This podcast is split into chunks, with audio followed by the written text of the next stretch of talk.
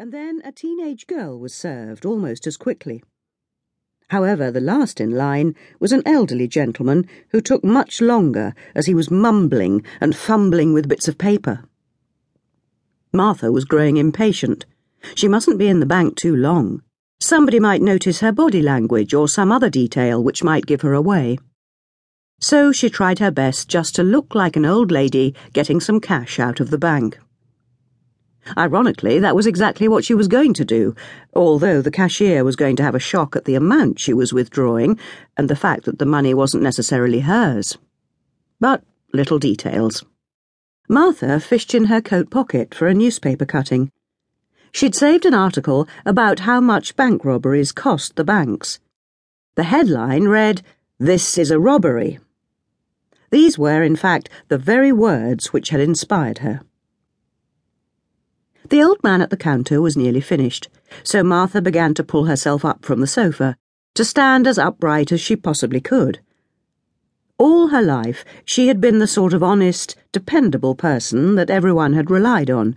She had even been a prefect at school. Now, she was about to become a criminal. But in reality, how else could she survive in her old age?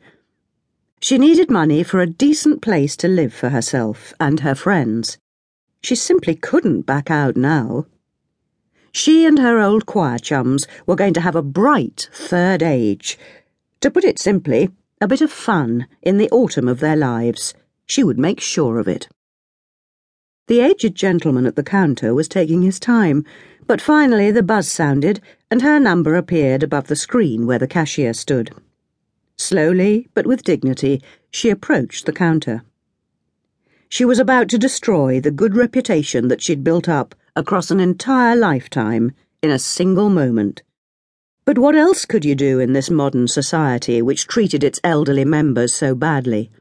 You put up with it and succumbed, or you adapted to the situation. She was the sort of person who adapted.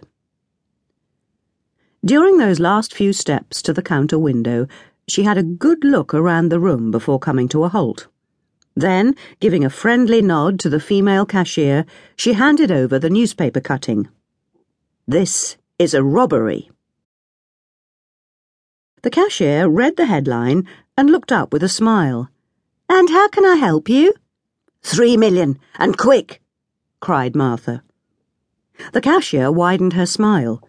Would you like to withdraw some money? No, you are going to withdraw money for me, now. I see, but the pension money hasn't come in yet. It doesn't arrive until the middle of the month, you see, my dear. Martha had rather lost her momentum. This wasn't going the way she had imagined. Best to act quickly. She lifted up her walking stick and poked it through the gap under the window, brandishing it as best she could.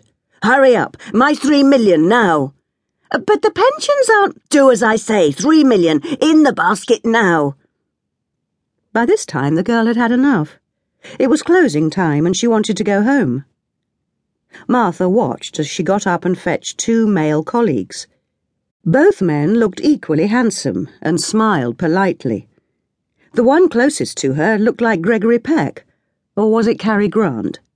He said, We'll sort out your pension, don't you worry and my colleague here will be happy to phone for a taxi to take you home. Martha peered through the glass. She could see the girl in the back office already picking up the phone. Oh, well, I suppose I will have to rob you another time, Martha conceded.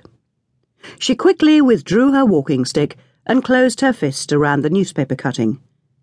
They all smiled sweetly and helped her out of the door and into the taxi. They even folded the Zimmer frame up for her.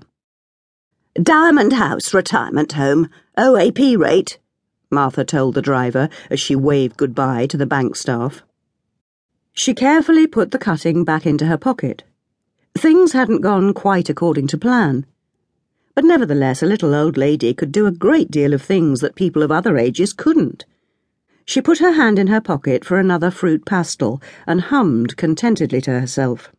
Martha realized now that in order for her grand plan to work, she needed the support of her friends from the choir group. These were her nearest and dearest friends, the people who she had socialized and sung with.